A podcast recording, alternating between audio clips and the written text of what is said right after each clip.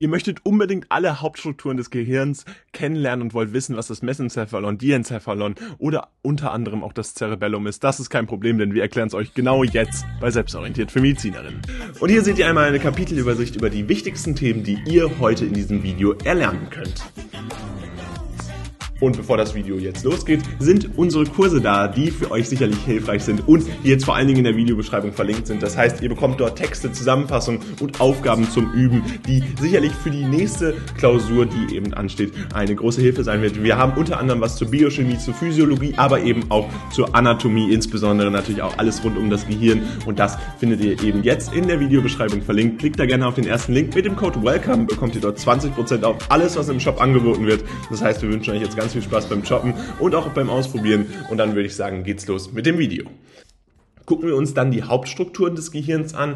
Wir hatten gerade schon einmal angesprochen, dass man das typischerweise an einem medianen Sagittalschnitt macht und dementsprechend haben wir genau einen solchen medianen Sagittalschnitt hier mit den verschiedenen Bezeichnungen einmal vorliegen. Grundsätzlich ist das Gehirn ja als Enzephalon bezeichnet und ist damit die Steuerzentrale unseres Körpers. Dabei haben wir verschiedene Gehirnzellen, die miteinander verknüpft sind und die natürlich dann letztendlich als Teil des zentralen Nervensystems innerhalb des Knöchels knöchernen Schädels liegen und damit natürlich unendlich viele äh, Bedeutungen haben. Wir sehen hier eben die wichtigsten Strukturen, die tatsächlich vorhanden sind. Dabei ist es grundsätzlich so, wie baut man das Gehirn auf, wie ist das Gehirn aufgebaut? Man unterteilt es eigentlich in fünf wesentliche Strukturen, nämlich in das Großhirn, also das Telencephalon, dann das Diencephalon, was das Zwischenhirn ist. Wir sehen es hier einmal schön bezeichnet. Dann gibt es natürlich noch das Mittelhirn, das Mesencephalon Cephalon und das Kleinhirn, das Cerebellum, was ebenfalls eine Region ist, die wichtig ist. Und das Nachhirn, das sogenannte Nachhirn mit dem Myelencephalon bzw. Medulla oblongata haben wir hier ebenfalls vorliegen und ist auch entsprechend angeschnitten. Das natürlich auch ein ganz wichtiger Teil um grob verstehen zu können, wo ist denn die verschiedenen Funktionen lokalisiert. Grundsätzlich ist es so, dass wir im Frontallappen, also dort, wo ungefähr das Großhirn jetzt hier markiert ist, äh, wir eine Impulskontrolle, Persönlichkeit und entsprechend natürlich auch das Sozialverhalten vorfinden können. Dann in der primärmotorischen Rinde werden die Bewegungen verschaltet und im Kleinhirn beispielsweise dann die Feinmotorik, also auch das müsst ihr unterscheiden können. Im primär somatosensorischen Kortex, also dann im äh, Parietallappen haben wir dann die Wahrnehmung aus dem Körper, die dann entsprechend verschaltet werden. Und beispielsweise im Temporallappen ist dann Hören, Sprechen und Gedächtnis, zum Beispiel mit dem Gyri, äh, Gyrus temporalis transversi äh, für das Hören eben ganz wichtig. Und hier gibt es außerdem natürlich auch noch den Riechkolben, der den Geruchssinn dann entsprechend vermittelt. Äh, Im Hinterhauptlappen, also im Occipitallappen, typischerweise das Sehen vorzuwenden mit der Area striata eine ganz wichtige Bedeutung. Dabei ist das Großhirn natürlich der größte und schwerste Teil des Gehirns. Ihr seht es hier, ist es einmal aufgezeichnet. Ja, diese große Struktur, die mit Großhirn bezeichnet ist, ist dementsprechend auch die schwerste. Und dabei ist es letztendlich so, dass hier wir äh, typischerweise so eine Bezeichnung haben, dass es einen Walnusskern darstellt und das kann man sicherlich hier sehr schön darstellen. Das Ganze ist eben diese Ummantlung. Unter anderem eben auch des Zwischenhirns, was aus Thalamus und Hypothalamus besteht. Beides haben wir ja hier einmal äh, sehr schön ersichtlich.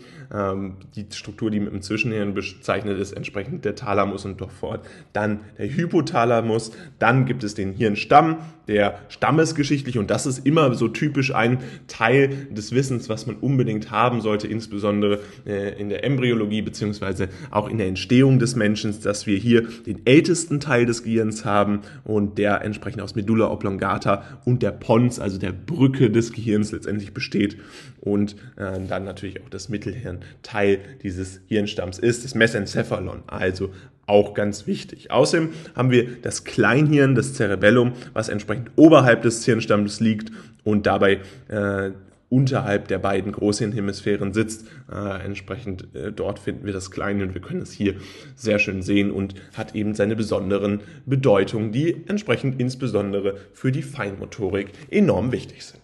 Das Video, was ihr euch jetzt hier angeguckt habt, ist jetzt leider vorbei. Allerdings haben wir noch ein weiteres Video, was euch sicherlich auch interessiert, denn es geht genau um dasselbe Thema und verstärkt da nochmal euer Wissen. Also bleibt jetzt dran und los geht's.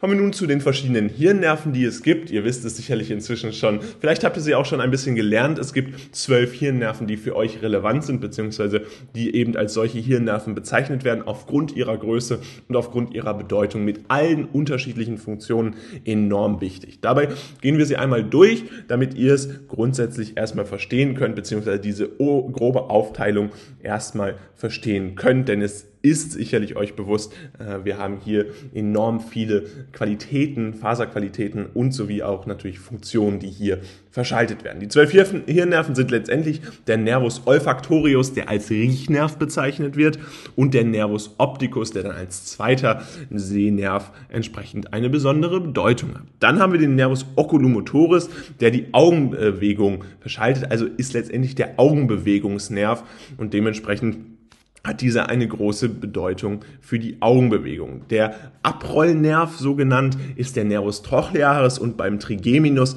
haben wir den Drillingsnerv. Warum Drillingsnerv? Letztendlich wegen seinen verschiedenen Abzweigungen. Beim äh, Trigeminus wissen wir ja die verschiedenen Abzweigungen, die entsprechend unter anderem Maxillaris und den Mandibularis eine enorme Bedeutung geben. Dabei ist es so, dass wir den Nervus abducens, dann den Abziehnerv nennen und den Nervus facialis als Gesichtsnerv dann den siebten, äh, sehen, äh, den siebten Hirnnerv hier vorliegen haben. Beim Nervus vestibulocochlearis haben wir eine Zusammenlagerung von zwei wichtigen Nerven, die entsprechend das Hör- und Gleichgewichtsorgan dann bilden. Also hier auch immer wieder in äh, Bewusstsein rufen, warum wir überhaupt diese äh, Verbindung haben, dass wir hier eben eine besondere Bedeutung eben auch dann in der klinischen Seite des Ausfalls insbesondere von solchen Nerven haben, weil hier eben Hör- und Gleichgewichtsnerv verbunden sind. Der Nervus glossopharyngeus ist für den Zungen- und Rachenbereich zuständig und der Nervus vagus ist dann ein umherschweifender Nerv, könnte man letztlich sagen, also ein sehr großer Nerv, der unterschiedliche Funktionen im Hirn eben abtritt. Der Nervus accessorius ist letztendlich ein zusätzlicher Nerv, der zusätzlich noch hinzutritt und zusätzlich hilft und der Nervus hypoglossus ist der Unterzungennerv und hat damit natürlich auch eine besondere Bedeutung für die Stimmbildung beziehungsweise auch den Schluckakt hier insbesondere hervorzuheben. Dabei gibt es natürlich ganz viele verschiedene Eselsbrücken. Wir nennen euch äh, eine, die beispielsweise äh, hier genannt werden kann, nämlich Onkel Otto orgelt tagtäglich, aber freitags verspeist er gerne viele alte Hamburger. Damit habt ihr letztendlich eigentlich alle zwölf Nerven abgedeckt, aber ihr könnt euch am besten auch einen eigenen Spruch hier überlegen, also einen eigenen Merkspruch. Das ist immer sicherlich sinnvoll und ermöglicht es euch hier ganz hervorragend entsprechend diese verschiedenen Nerven zu lernen. Insbesondere, und das ist halt die große Arbeit, müsst ihr natürlich auch noch die Verläufe lernen und die werden wir in einem weiteren Video erklären. Vielleicht noch zu den Einteilungen der Nerven. Wir teilen ja grundsätzlich Nerven in sensorisch, motorisch und gemischte Nerven ein. Und dabei ist es so, dass wir sensorische Nerven, den äh, Olfaktorius, den Opticus und den Vestibulocochlearis haben, also den 1, den 2 und den 8. Hirnnerv, der hier entsprechend eine Bedeutung hat. Bei den motorischen gibt es den Oculomotoris, den Trochlearis, den Abducens, den Accessorius und den Hypoglossus, der eine Bedeutung für diese motorische Seite hat. Und dann können wir eben noch die gemischten Nerven sozusagen einteilen. Und das ist der Trigeminus, der Facialis, der Glossopharyngeus und der Vagus. Das heißt, hier könnt ihr euch insbesondere merken, wenn die Nerven besonders groß sind, besonders viel vermitteln müssen, dann werden sie tatsächlich auch äh, gemischt in der Einteilung der Nerven. Und das haben wir tatsächlich hier bei den Hirnnerven auch so vorliegen.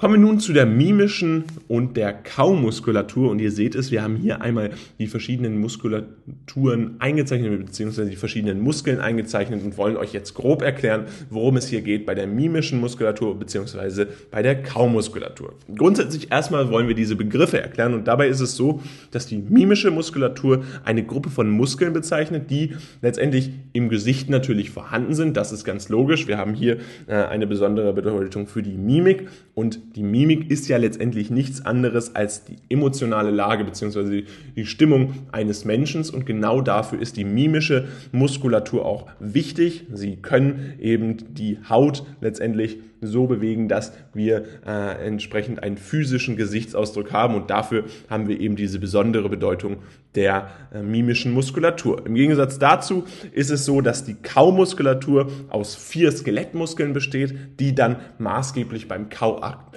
mitwirken und dementsprechend äh, ist es ganz klar, dass die Kaumuskulatur natürlich eine besondere Bedeutung fürs Kauen hat und eben nicht für die Mimik äh, so essentiell ist. Dabei ist natürlich die Frage, welche vier Muskeln gehören denn dazu? Das kann man eigentlich ganz schön erklären, nämlich der Musculus masseter hier natürlich eingezeichnet, ebenfalls der Musculus temporalis, der ein sehr großer oberflächlicher Muskel ist, hier insbesondere sein Ursprung großflächig von der Außenseite der Fascia temporalis der Schläfenbeinschuppe äh, hat, dann zwischen der Linea temporalis inferior und Christa infratemporalis letztendlich entspringt und als Ansatzpunkt dann am Prozessus coronoideus und der Christa temporalis an der Mandibula ansetzt und damit natürlich diesen Kauakt überhaupt so effizient vermitteln kann. Dann gibt es auch noch tiefe Kaumuskeln, die kann man sich natürlich auch definitiv merken und muss sich auch merken. Ist es ein bisschen einfacher, denn wir haben da den Musculus pythagoideus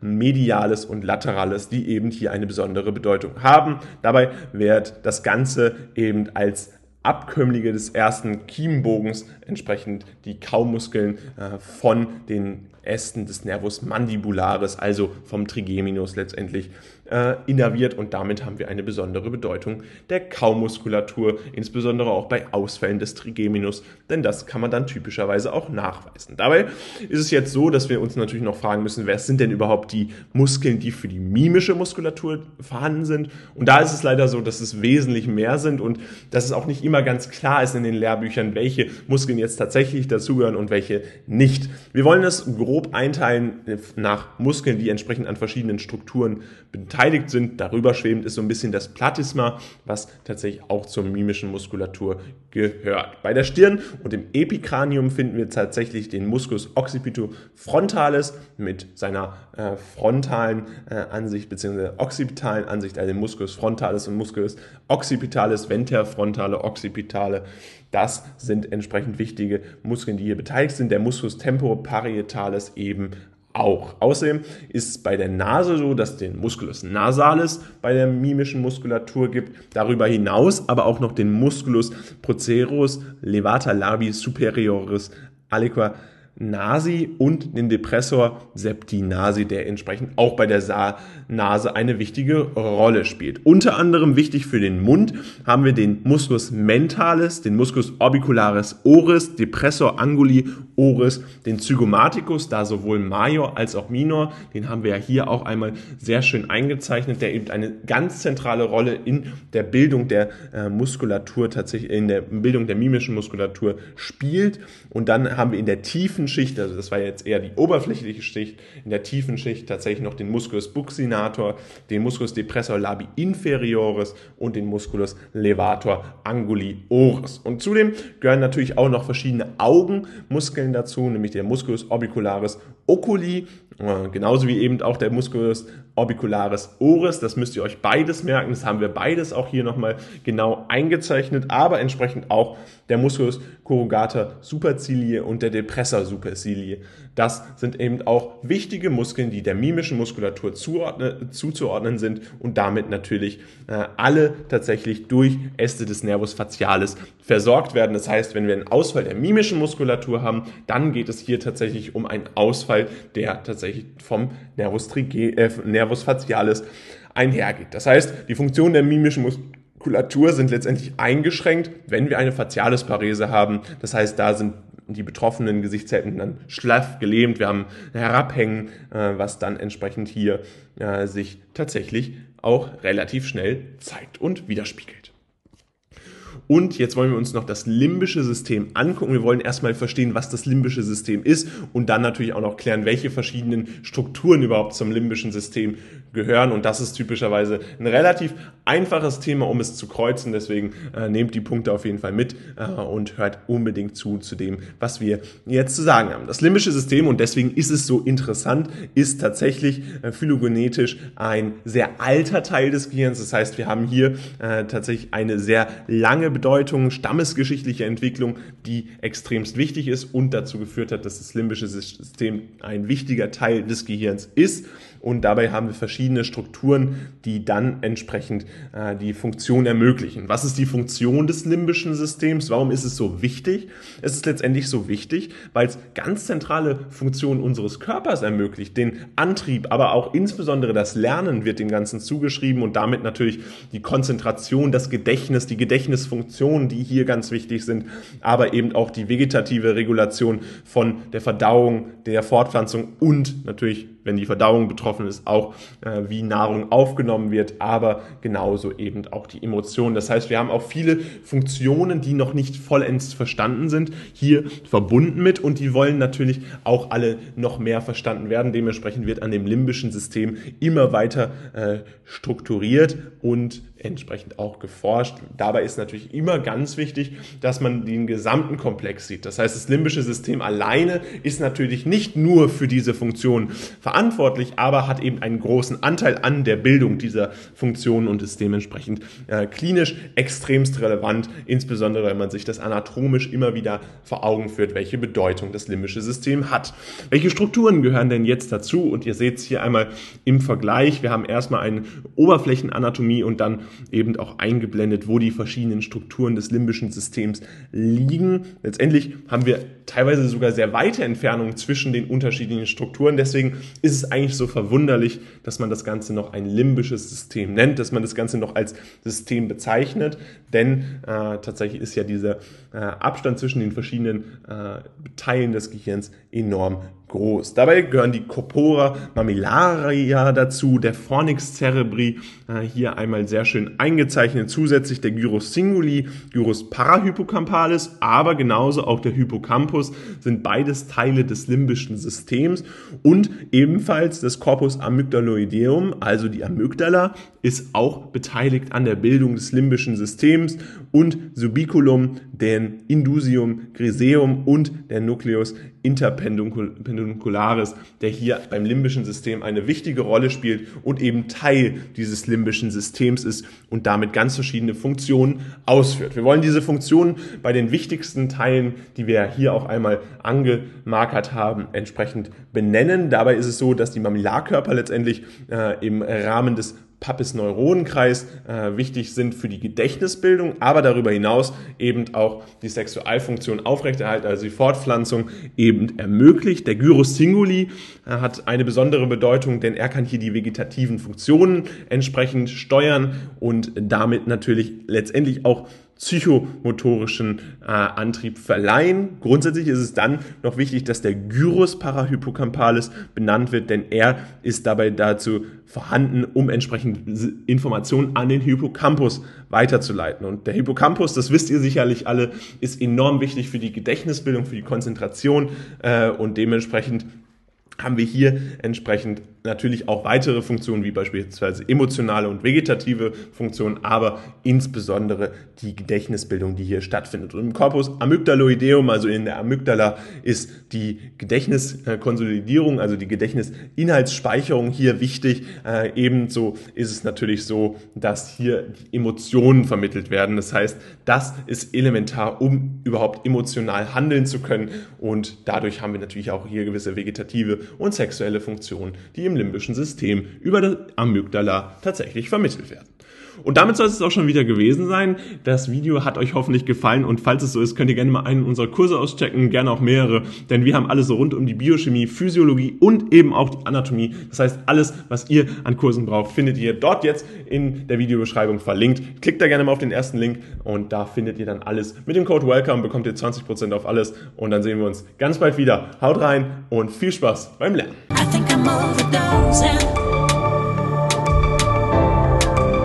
I think I'm overdosing.